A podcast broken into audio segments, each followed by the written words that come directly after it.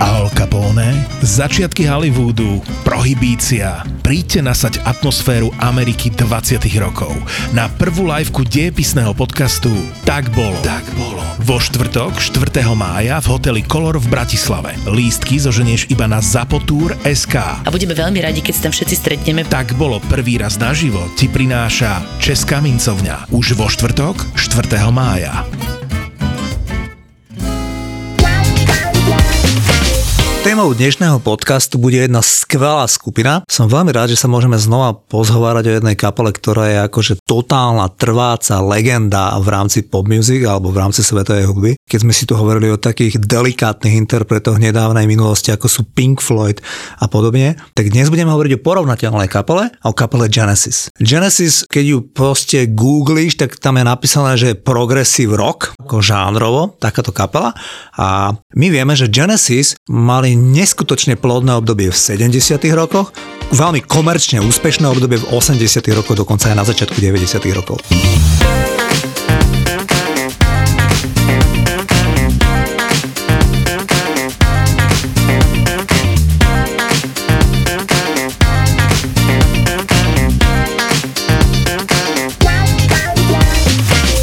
Poďme sa teda pozrieť na úplne úvod tej kapely Genesis, lebo zarazilo ma, že prvých 10 albumov, opravom, keď sa milím, im vyšlo v 70 rokoch v podstate každý rok jeden. Niekedy dokonca stihli za rok aj dva že boli veľmi plodní od, od nejakého 69.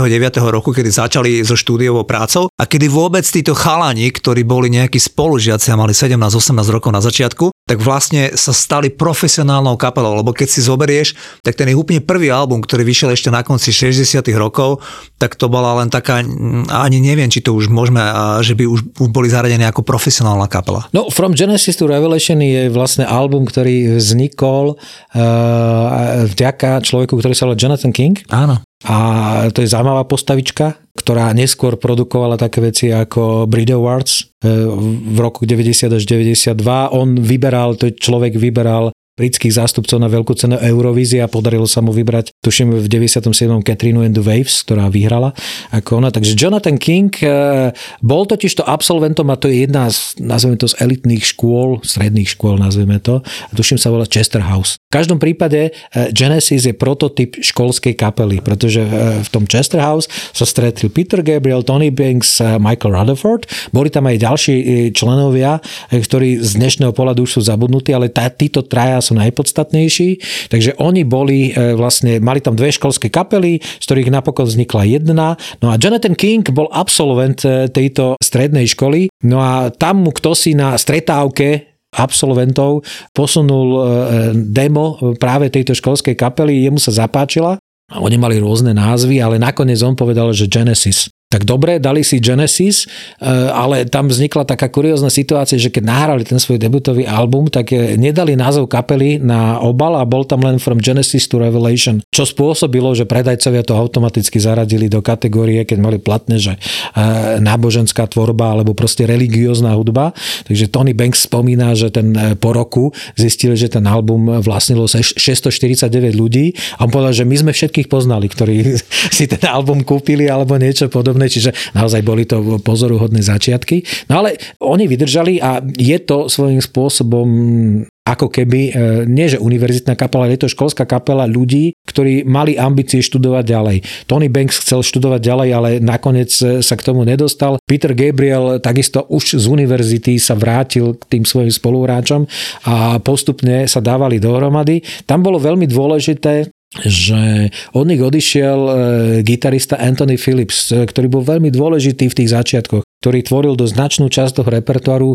Veľmi jemne mi to pripomína príbeh Sida Beretta a Pink Floyd, aj keď nie v takej miere. On nebol ten úplne určujúci a ten, by som povedal, nezmazateľný motor tej kapely, ale bol veľmi silný v tých začiatkoch. Ale čím ďalej, tým menej sa dokázal presadiť popri Tony Banksovi, Michaelovi Rutherfordovi a Petrovi Gabrielovi. Až napokon z tej kapely aj kvôli zdravotným problémom odišiel oni boli istý čas bez v podstate gitaristu a mali tam len takého nájomného bubeníka menom John Mayhew, ktorý bol úplne z inej e, spoločenskej vrstvy, on bol tej kvázi akože z tej robotníckej triedy, čiže on tam nezapasoval. Tak si povedali, že urobia konkurs, no a na ten konkurs sa prihlásil Phil Collins, ktorý hral v takej jazzovo orientovanej kapeli Fleming Youth, prišiel tam aj s tým, so svojím spoluhráčom, ktorý sa tiež uchádzal o to, aby mohol byť gitaristom, ale e, jeho nezobrali. Collins sa zobrali, lebo zistili, že je vtipný, že je dobrý a že áno, že to je človek, ktorý môže s nami byť. Že potom postupne naberali na sláve, postupne naberali na tom, že ich albumy e, sa začali predávať.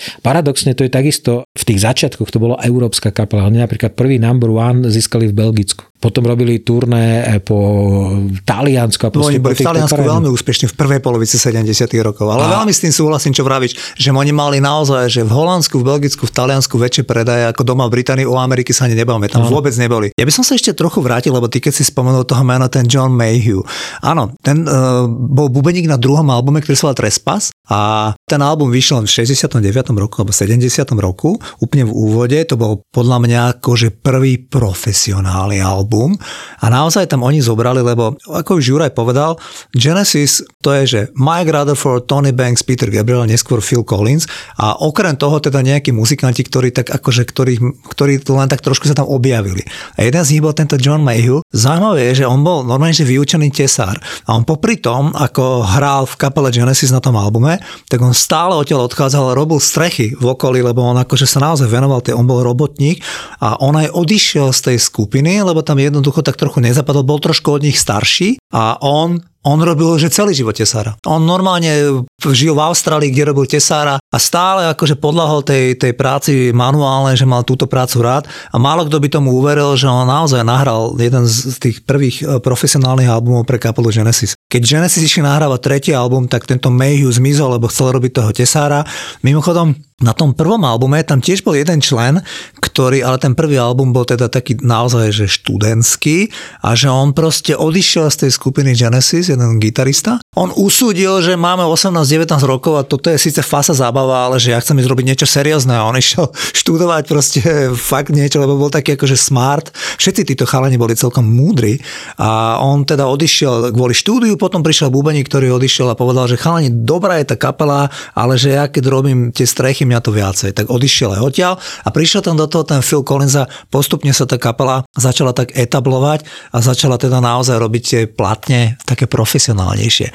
Ale chcel som sa ťa spýtať, že naozaj som si všimol, že oni boli veľmi potentní. Že vie, že vydávali tie albumy, nehovorím teraz o tých EPčkách a live albumoch, ktoré oni tiež vydávali, ale že radové albumy prvých 10 vydali za 10 rokov. No v zásade to bolo tak, že keď si zoberieš, všetci boli autori. Tony Banks, Mike Rutherford, Peter Gabriel, Phil Collins a takisto aj Steve Hackett, gitarista, ktorý prišiel potom do tej kapely a vlastne v tejto zostave nahrali v priebehu 4 rokov 4 albumy plus nejaké liveky. A Lamb Lies on the Broadway, to je vlastne posledný album s Peterom Gabrielom, je dvojalbum. Čiže tam, je, tam bol autorský pretlak obrovský a v zásade v tých časoch to boli v úvodzovkách, ako sa hovorí, začínali tie zlaté časy nosičov. To znamená, že hudba sa k ľuďom dostávala buď prostredníctvom rádií, ktoré boli samozrejme nejakým spôsobom formatované alebo niečo podobné, alebo prostredníctvom platní, primárne teda LP platne. LP platňa bola definitívne formát, ktorý v 70. rokoch bol ten najdôležitejší. Keďže oni boli umelecky založení, radi robili experimenty, to znamená, že nebol problém, že nahrali na jednu z platní e, skladbu, ktorá zaberala celú stranu. Má 23 minút. Má 23 minút. To, čo urobili Yes na Close to the Edge, Close to the Edge, tak to isté urobili urobili Genesis, alebo v podstate podobne ako urobili svojho času Pink Floyd.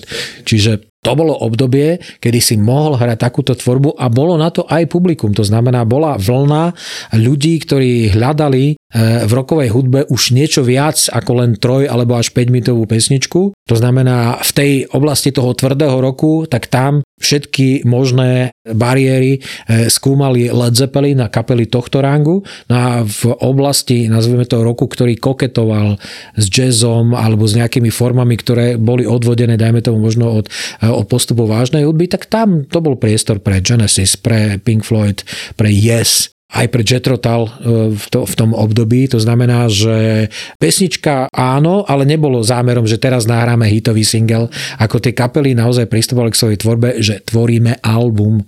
To znamená, že aj od ľudí sa svojím spôsobom vyžadovalo, že počúvajte album, nepočúvajte, že, že či je prvá pesnička dostatočne hitová, alebo že či sa bude hrať v rádiu. To v prvom období, a teda do polovice 70. rokov pre Genesis, ako niečo ako rádiový single neexistovalo. Proste to, ne, to nebol vôbec cieľ nahrávať tento typ tvorby. To, že sa neskôr vývoj pretavil do tej podoby, že Genesis napriek tomu, že si zachovali svoj, by som povedal, troška iný status tvorby alebo iný status aj fungovania, to vzniklo proste, vzniklo to vývojom. To je podobne ako skupina Fleetwood Mac, kedy si začínala ako blues rocková kapela, ktorá hrala rôzne jammy alebo niečo podobné a neskôr sa z nej stala klasická e, popová kapela v tom najlepšom slova zmysle a mm, predávala potom 10 milióny platní, keď e, zoberiem len albumy ako Rumors alebo Tango in the Night potom to sú, 80 to sú v prvé 20 najpredávanejšie albumov. Fleetwood Mac to málo kto vie. To sú akože desiatky miliónov albumov. A veľmi dobre hovoríš, ale ja by som povedal, že presne do tej prvej polovice 70 rokov nielen také, že Genesis, ale aj interpreti ako Led Zeppelin, alebo Pink Floyd, alebo Jethro Tull, naozaj, že sa vôbec nešpecializovali na nejaké radiohity, ale vytvárali Led ako konc- odmietali single. koncepčne albumy. Ale rád by som pripomenul, aby si ľudia nemysleli, naši poslucháči, že to tak bolo bežné.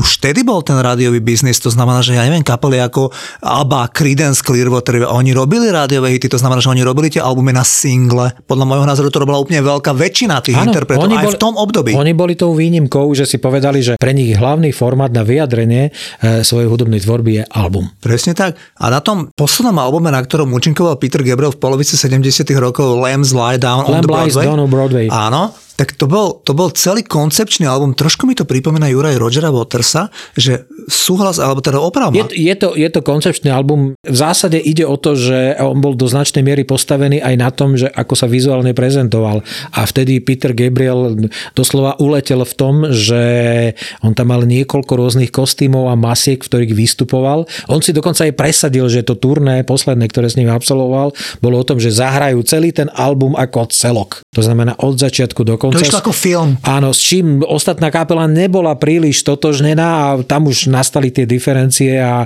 potom Peter Gabriel usudil, že jeho uh, hudobné e, ambície už proste presahujú rámec ako uh, tejto kapely, kde je ďalších x potentných tvorcov, čiže on sám povedal, že odchádza od kapely, že nebolo, že by sa ani pohádali alebo niečo podobné. On si proste povedal, že už takto to nepôjde jednoducho tak povedal, že ide preč. Presne tak, ak dovolíš.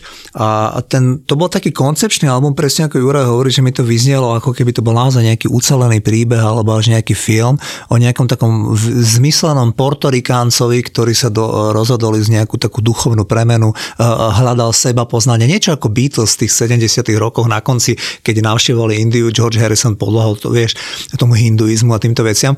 A on tak, ten Peter Gabriel naozaj robil taký ten spirituálny epizód o hľadaní seba poznaní a o takých útrapách života fiktívneho portorikánca a naozaj ten zvyšok tej kapely bol z toho trochu taký zmetený, ale akože umožnili mu nahrať ten album. Ten album mal komerčný úspech, akože v tých krajinách uh, sa mal veľmi dobre predaje, ale pravda je taká, ako povedali Juraj, že on, ten Peter Gabriel sa rozhodol, že toto jeho cesta končí, bolo to v polovici 70 rokov. Áno. A tá kapela Genesis zostala pred ťažkou úlohou, že museli nájsť speváka. A tam prichádzalo k nejakému takému formu, že, také, nejakej forme, že budú hľadať speváka roka. No oni vyhlásili tak, tak, tajný konkurs. Áno. Tajný konkurs e, a v podstate e, nechali spievať x e, ľudí, ktorí tam prišli. Tiež boli, že hľadáme speváka do kapely typu Genesis. Čiže on nepovedal, že Genesis hľadajú, ale lebo sa obávali a oprávnene, že tam príde milión e, vyslovene len takých ľudí, ktorí sa budú chcieť dostať do blízkosti slávnych ľudí.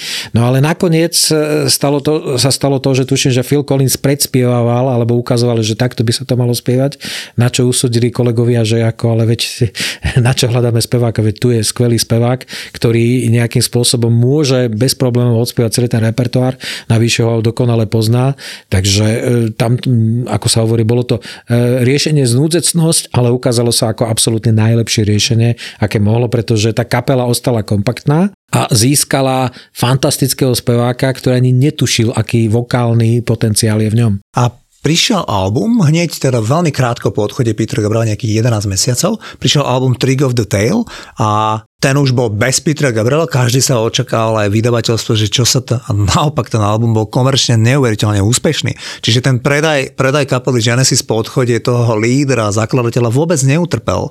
Naopak tá kapela začala akože výborne fungovať No, ďalej. on, naozaj, oni si budovali, tam je veľmi podobný príbeh ako v prípade skupiny Pink Floyd, že tá značka už je natoľko silná, že ti v podstate zaručuje nejaký ten základný e, status predajnosti. Čiže to sa potvrdilo. Potom sa to nepotvrdilo v 98.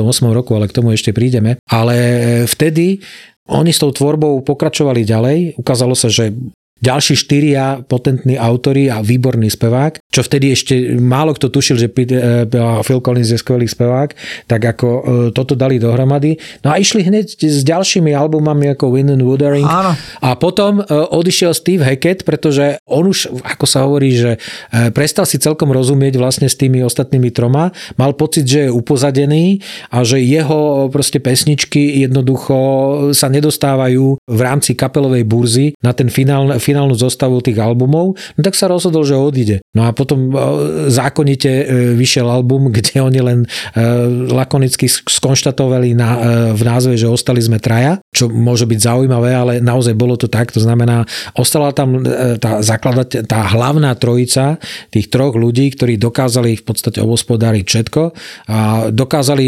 zabezpečiť aj fungovanie na koncertoch tým, že si zabezpečili skvelých hráčov, ktorí ich doplňali na koncertoch koncertoch, ale čo sa týka štúdia, oni traja dokázali zabezpečiť všetko a tento model im fungoval v podstate, no keď si zoberieš, no minimálne 15 rokov až do, v podstate do nahrania albumu Weekend Dance v roku 1991 takto fungovali a oni neustále vylepšovali tie možnosti toho svoje nahrávania. Až v prvej polovici 80 rokov si na, nejakom, na nejakej farme zariadili svoje vlastné štúdio. A sami prišli na to, že im sa najlepšie nahráva, keď môžu spolu jamovať a spolu vytvárajú v podstate skladby alebo dotvárajú tie skladby, ktoré prinášajú každý z nich jednotlivo do tej kapely, ale že práve tá možnosť, že oni traja spolu sú v štúdiu, im vyhovala absolútne najviac. Že nebolo to tak, že ten niečo pripravil a ostatní upravujú, ale že naozaj ako vo forme jam session vznikali tie pesničky a naozaj fungovalo im to až do toho prvého odchodu Phila Collinsa potom v polovici 90. rokov.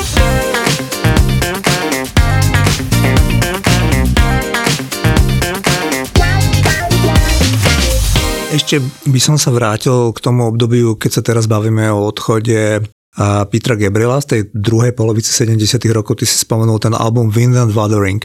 A to je to, že keď oni vydali ten prvý album po jeho odchode, to bol myslím február 76, ako som povedal, komerčne veľmi úspešný album, kde pesničky spieval Phil Collins. 10 mesiacov na to, v decembri 76 vydali ten album Wind and Wuthering, ktorý sa za prvý týždeň v Británii predalo 100 tisíc kopí, čo naposledy zaznamenali iba Beatles. Čiže tá kapela bola že na mega komerčnom úspechu. Potom prišiel album, kde už e, teda od, ne, od nich odišiel tento gitarista. Steve Hackett? A, presne tak, a oni zostali len traja a to vydávali naďalej tie albumy až do roku 1980. Áno. A v roku 1980 prišlo prvé obdobie, kedy si tá skupina, ale naozaj myslím si, že si to už spomenul, bez toho, že by tam boli nejaké tranice, oni si dali nejakú takú tvorivú prestávku. Každý z tých ľudí bol tak talentovaný, že mohol vlastne robiť veci aj sám. No tam sa stalo niekoľko vecí. Jednak Phil Collins si riešil problémy vo svojom prvom manželstve, to znamená, on sa na niekoľko mesiacov presťahoval do Vancouveru, lebo snažil sa dať dohromady e, svoje manželstvo. Ak chcete vedieť podrobne podrobnosti, tak nahrali sme podkaz aj o Filovi Kolincovi a tamto Flebo veľmi podrobne roz, rozviedol, takže tam sa dozviete podrobnosti. No ale potom prišli spolu a zrazu mali chuť niečo robiť. Takisto Tony Banks si nahral svoj, solový album aj Michael Rutherford, no ale začali nahrávať album s názvom Duke a to už bola kolekcia pesinčiek, ktoré mali nárok na to aj zafungovať aj v rámci, nazvime to, normálneho singlového trhu.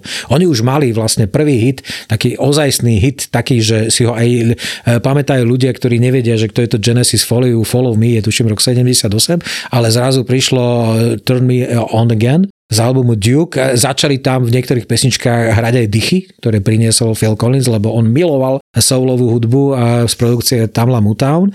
No a zrazu e, tie pesničky boli singlové, samozrejme na tých albumoch boli aj tie tzv. albumovky, ktoré to výborne doplňali, ale zrazu Genesis opäť skočili o kategóriu vyššie, najmä čo sa týka koncertov a podobne ako Pink Floyd si veľmi zakladali na tom, aby mali čo najlepšiu aparatúru, či už svetelnú alebo aj zvukovú. Tým pádom tie koncerty e, priťahovali už v podstate nie tisíce, ale 10 tisíce ľudí. To znamená, že keď už ohlasili nejaké turné, tak brehom hodiny predali 100 tisíc lístkov tam, e, mali tam tuším, že 4 koncerty vo Wembley, to už možno bolo v polovici 70 rokov, 80 eh, rokov a v podstate 4 krát vypredali Wembley za sebou. To znamená, že zrazu v priebehu 4 dní alebo možno 5 dní ich videlo 300 tisíc ľudí. A to už je kapela na úrovni Queen, Pink Floyd, proste Led Zeppelin. Ten najvyšší level. najvyšší level, že tam sa dostali Genesis a v 80 rokoch sa Genesis absolútne presadili aj v Spojených štátoch amerických,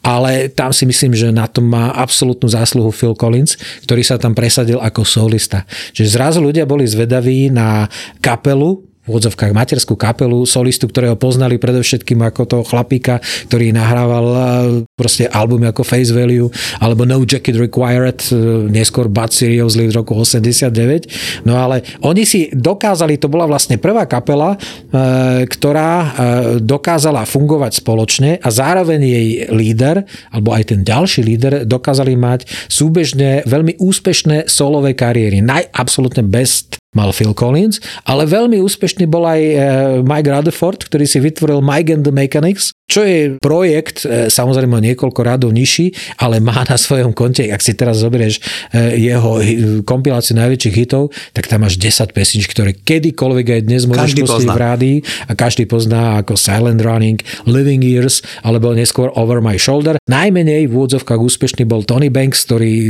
koketoval troška, dajme tomu, s filmov popovou hudbou alebo s niečím podobným, ale on zase nikdy sa nehrabal, že musel by byť ako niekde v centre pozornosti. Jemu e, tá činnosť v kapele Genesis bohate postačovala a toto robil vyslovene len ako zábavú popri tom. Hmm, to ja by som bol teraz osobný, že v 83. roku on si zakúpil v Bratislava na burze gramoplatní album, ktorý sa volal Genesis, ktorý vyšiel ten 13. album a kde bola pesnička Mama. No.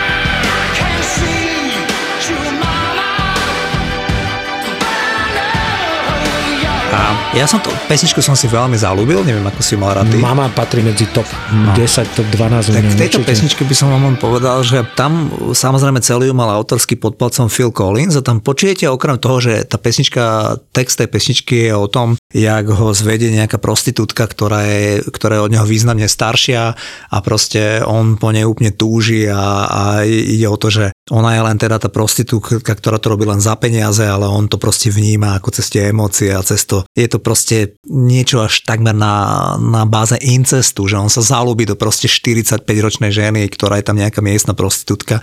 A pesnička je výborná aj v tom, že v druhej polovici pesničky ten Phil Collins tam má tak... Áno, áno, ty už presne vieš, o čom hovorím. A ja som samozrejme študoval, odkiaľ to má. A ty vieš, odkiaľ to on má? Nie. A to on má z tej mojej obľúbené pesničky. Grandmaster Flash. Presne, ty áno. všetko vieš, Juraj. Grandmaster Flash mali hit The Message, kde sa proste, kde proste je to kde proste ten malá Mel takto repuje a ten Phil Collins priznal, že on bol inšpirovaný tou pesničkou, tak to, to herecké, čo tam dával, Philovi Collinsovi nebolo problém urobiť niečo herecké, lebo Phil Collins bol herec, Áno. ktorý si zahral v mnohých filmoch a Phil Collins tam dával túto pasáž, takže veľmi sa mi to páčilo. Mimochodom zistil som, že hudobne tá pesnička bola urobená tak v štúdiu, že oni si tam zakúpili nejaký ten nový... Áno, oni mali tam bubenický sampler. A oni to tam len tak skúšali a proste sa mi to tak zapáčilo, keď si, keď si to vypočujete, tak zistíte, že vlastne tá pesnička je minimalistická v celé v jednom tempe. A e, takže na tomto vznikla tá pesnička. Na tomto albume bolo aj ďalej viac ďalších hitov. Ja si spomínam na pesničku That's All, ktorá bola veľmi komerčne úspešná, bola prvé peťky v Británii, v Amerike. Takže to bol taký album, kde už boli tie veľké hity. No, vtedy vlastne v Československu vyšli licenčne dva albumy, to Abacap. znamená, Abacap vyšiel v opuse, aj keď samozrejme možno s, dvoj, s dvojročným tuším oneskorením, ale mne sa napríklad tam mimoriadne páči tá titulná skladba. E, mimochodom, vieš, čo znamená Abacap? Abacap neznamená nič, to je vlastne vyjadrenie hudobnej formy, že máš vlastne časť A, časť B, časť A, C a B. Čiže vlastne e, je to vyjadrenie, z akých častí sa skladá tá pesnička, ktorá v úplnosti má 6,5 minúty, je skvelá, alebo niečo podobné, ale e, vďaka tomu e, vlastne vyšiel v opusu a v Suprafone neskôr vyšiel ich absolútne najúspešnejší album a to je Invisible Touch. A to je, by som povedal, už prototyp toho, že tam sa im podarilo dostať vlastne esenciu celej tej tvorby skupiny Genesis, lebo je tam aj popový hit, čo je Invisible Touch. Je tam vlastne dvojdelná skladba Domino, The Last Domino, čiže to je taká ozvena tých ich veľkých dlhých kompozícií, ktoré robili v 70 rokoch. A je tam Throwing All the Way? Je tam Throwing All the Way a je tam aj instrumentálka Brazilian, ktorú otvárali ich koncerty, ak tuším, to je jedna z mála cien, ktoré dostali Grammy ako za najlepšiu instrumentálku. Čiže ako Invisible Touch je vlastne ich najúspešnejší album a ne nadviazali v 91. albumom rozlučkovým album s Philom Collinsov Weekend Dance a tam už pracovali, už vlastne, tam ich, e, už neboli obmedzovaní tou e, vlastne formátom vinilovej platne, čiže tam si mohli natiahnuť tie kompozície na 70 minút, čo podľa mňa bolo troška na škodu, lebo toho materiálu nie je až na 70 minút. Sú tam skladby, ktoré by tam byť nemuseli z môjho pohľadu, ale to už ja, ja som by som povedal troška aj prepačmaný. Ale jednak v tej skladbe, ale aj v mnohých iných skladbách e, dokázali Genesis, že napriek tomu, že to je prok kapela, art rocková, čiže skôr by si povedal, že taký, taký umelecký alebo niečo podobné. Oni si dokázali robiť geniálne srandu sami zo seba a dôkazom toho je práve videoklip ku skladbe I Can Dance. To znamená, že oni síce e, nikdy neboli tí primárne rozjuchaní veselí chlapici, ale zase nikdy sa nebrali nejako smrteľne vážne, že teraz, že pozor, my robíme toto, teda to veľké rokové umenie, tak teraz všetci sa z nás neviem čo. Naopak, ako tá skladba I Can Dance alebo aj klip ku skladbe Land of Confusion, e, kde použili použili spitting image, to znamená tie bábky, e, kde parodovali od Margaret Thatcherovej cez Michaela Gorbačova až po Ronalda Reagana alebo Muamara Kaddafio, je pre mňa znak toho, že to je kapela, ktorá má zdravé rokové jadro, to znamená vie si robiť srandu zo všetkých ostatných, ale aj zo samých seba.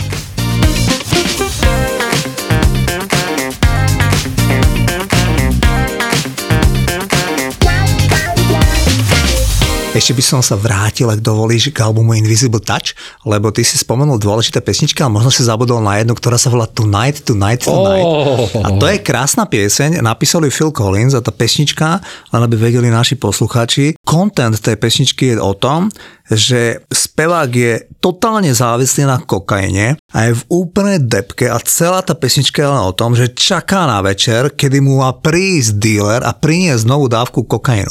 Je to proste veľmi antikokainová pesnička o tom, že čo s vami dokáže tá droga urobiť. To je takisto pesnička, ktorá bola v prvej peťke hitparád a je na albume Invisible Touch, že dávame do pozornosti.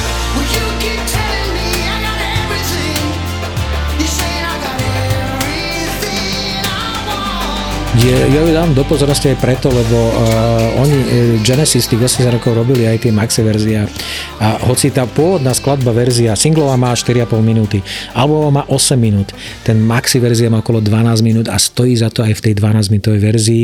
Odporúčam tí, vy, ktorí máte streamingové platformy, vyhľadajte si maxi verziu tonight, skladby Tonight, Tonight, tonight. V 87. roku uh, si kapela Genesis, ktorá bola v tej trojici, o ktorej sme sa zhovárali, dala nejakú takú 3,5 ročnú pauzu až do albumu Weekend Dance, len by som tam povedal, že okrem toho, že Phil Collins si zase vydal svoj album But Seriously, tak Mike Rutherford síce mal také tvorivé obdobie, ale mal tam také zložité obdobie, lebo mu zomrel otec, k tomu je pesnička Silent Running, ktorá je venovaná celá... Living Years. Living Years, prepač. Ktorá je venovaná celá k tomuto. A a ešte okrem toho ten Mike Rutherford zažil takú vec, že mu takmer zomrelo dieťa, ktoré sa mu narodilo, takže on akože si potreboval dať takú prestávku rovnako Tony Banks a na začiatku 90 rokov sa oni stretli a nahrali ten tebou spomínaný album Weekend Dance, len by som povedal, že Genesis, keď mali turné k albumu Invisible Touch, to bolo také 1,5 ročné, veľmi rozsiahle turné. Najväčšie ich turné. Viem, že tam bolo, že 3,5 milióna ľudí. To bolo akože neuveriteľne komerčne úspešné, samozrejme, že fyzicky veľmi náročné turné. A ešte by som možno, že našim poslucháčom povedal takú storku, ale oprav ma, ja som to totiž to u nás v rádiu robil jeden príbeh o Petrovi Gabrielovi. Jemu sa stala taká bizarná vec, keďže ja mám rád tie story behind. Peter Gabriel, ktorý je súvisí významne s témou dnešného podcastu so skupinou Genesis, ktorý stále aj začiatku a bol v až do polovice 70 rokov. My sme sa to už o tom niekedy zhovárali, o tom, že bol veľmi kreatívny. Keď sme sa rozprávali o Kate Bush, tak vieme, že mali spolu krásny duet. Peter Gabriel potom ako odišiel z Genesis, tak sa mu stala taká vec, že sa, že sa rozviedol so svojou ženou, s ktorou mal dve deti. A on ti mal takú ženu, ktorá bola dcera takého lorda, ktorý pracoval priamo na kráľovskom dvore a on z neho mal dve deti, ale potom sa stala taká vec, že e, Peter Gabriel, keď nahrával svoje solové veľmi dobré albumy, ktoré my všetci poznáme, tak ona ti mu zahla s jeho producentom a ja som potom tak začal pátrať, že, že čo sa to stalo, tak proste on bol z toho úplne zdecimovaný. Peter Gabriel mal 6 rokov, manio-depresívne stavy, bol na liekoch a dávali ho do poriadku najväčší psychiatri, lebo on sa z toho úplne zrútil, že ona mu s vlastným producentom zahla a proste rozviedol sa a proste potom žil so Sinead O'Connor a s Roseanne Arquette a, a ja som proste si vyhľadal, a predstav si, čo sa stalo tomuto producentovi, ktorý to urobil. Tak ten človek ti je normálne, že bol na titulke Daily Mail, môžu si to naši posluchači vyhľadať, a on ti normálne, tento významný producent, ktorý v 80 rokoch nielen produkoval Peter Gabriel, ale robil aj Kate Bush, Culture Club, on produkoval v 80 rokoch veľa interpretov, bol veľmi uznávaný.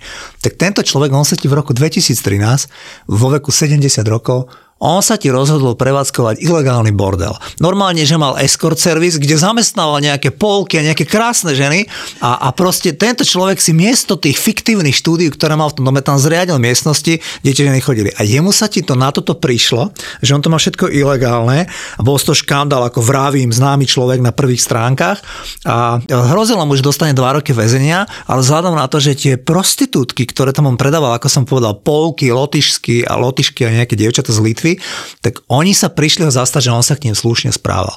A on tam normálne bol taký, vieš, taký vo vyťahaných teplakoch, taký, taký obezný človek, taký, taký angličan s pivom v ruke a on, on 70 a on to tam priznal, že on teda, že on sa tak rozhodol, lebo že jemu to zarobil aj 100 tisíc mesačne. Že to bol že mega biznis a že on si tam urobil takýto escort servis a, a teda našťastie dostal iba vysoký peňažný trest, neviem, niekoľko 100 tisíc libier musela plus nejaké dobroprospešné práce alebo verejnoprospešné práce ale to len som sa povedať, že s týmto človekom zahla žena tomu Petrovi Gabrielovi. No, o Petrovi Gabrielovi určite nahrám aj samostatný podcast. Ja len uzavriem, že Genesis eh, svoj ostatný album nahrali v 98. roku. Vtedy, keď bol odídený Phil Collins, tak zobrali si Raya Wilsona, ktorý bol kedysi spevá skupiny Stilskin, ale malo to veľmi krátke trvanie. Tam sa stalo niečo podobné, ako keď eh, tým po odchode Pala Haberu skúsil nahrať a skúsil existovať bez Pala Haberu a už to nebolo ono. Čiže od 2000 rokoch už v podstate Genesis fungovala len ako koncertná kapela, urobila e, dve svetové turné a v marci v roku 2022 odohrála, tuším, v Londýne svoj posledný koncert a všetci vyhlásili, že už nič nebude, lebo Phil Collins nie je schopný koncertovať, nie je schopný ani nahrávať, keďže už nie je schopný ani bubnovať a že kariéra Genesis sa týmto definitívne uzavrela, ale že sú s ním všetci zmierení a e, tí najväčší fanšmeky sa môžu tešiť, pretože v tomto období vychádza taký zaujímavý 5 diskový komplet e, náhrávok, ktoré Genesis nahrali e, pre rozhlasovú stanicu BBC z rokov 1971 až 1998, takže fanúšikovia Genesis v akejkoľvek podobe si myslím, že majú znovu čo objavovať. Hej, hej, a možno, že dodám možno len poslednú vetu, že veľký rešpekt má u mňa Phil Collins, ktorého si spomenul, ktorý v súčasnosti krátko po 70 má naozaj vážne zdravotné problémy, ktoré ho veľmi limitujú v tej tvorbe, ale veľmi sa mi páčilo osobne, že v 80 rokoch, kedy Phil Collins bol napríklad v americkej hitparáde level Michael Jackson, že on mal proste že desiatky hitov, tak on sa vždy rád vrátil do toho projektu Genesis a vrával, že to je dobrá partia, ktorá sa neopúšťa a akože veľmi sa mi páčil tento jeho lojálny prístup, tak toľko na dnes u kapele Genesis. Počula som dokonca, že jedna pani takto vydržala bývať týždeň, že nemala vchodové dvere a nemala ani tak. okna. Raz som tak mala nájomničku, čo mi volala, že dobrý, trošku nám zhoral byt, kokos. to si pamätám. No, čo im povie, že nechťa som ho už prenajela.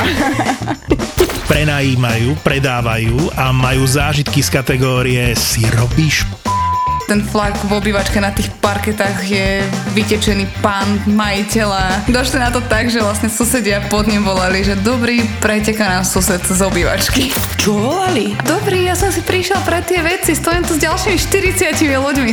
Však tá ulica mala možno 400 metrov, ale nemali kde zaparkovať. Marika a Miška sú realitné maklérky. A okrem toho, že bude sranda, aj vám poradia. Keď mi niekto napíše, že pečivo mám v dosahu a môžem ísť v papučkách, tak si predstavujem to, ako to ráno o 4. začnú zásobovať, dojde ti ten kamion, začnú to vykladať a už si sa nevyspala. Pani, urobíme vám tam také tie okraje, to vám bude robiť radosť celý život to zrkadlo. Ďalší originál od ZAPO sa volá Ľahko zbytia. podcast plný zábavných storiek nielen z obhliadok. Všetci ľudia v Handlovej majú tie farebné veckové dosky. Vieš, že máš veckové Rybičky.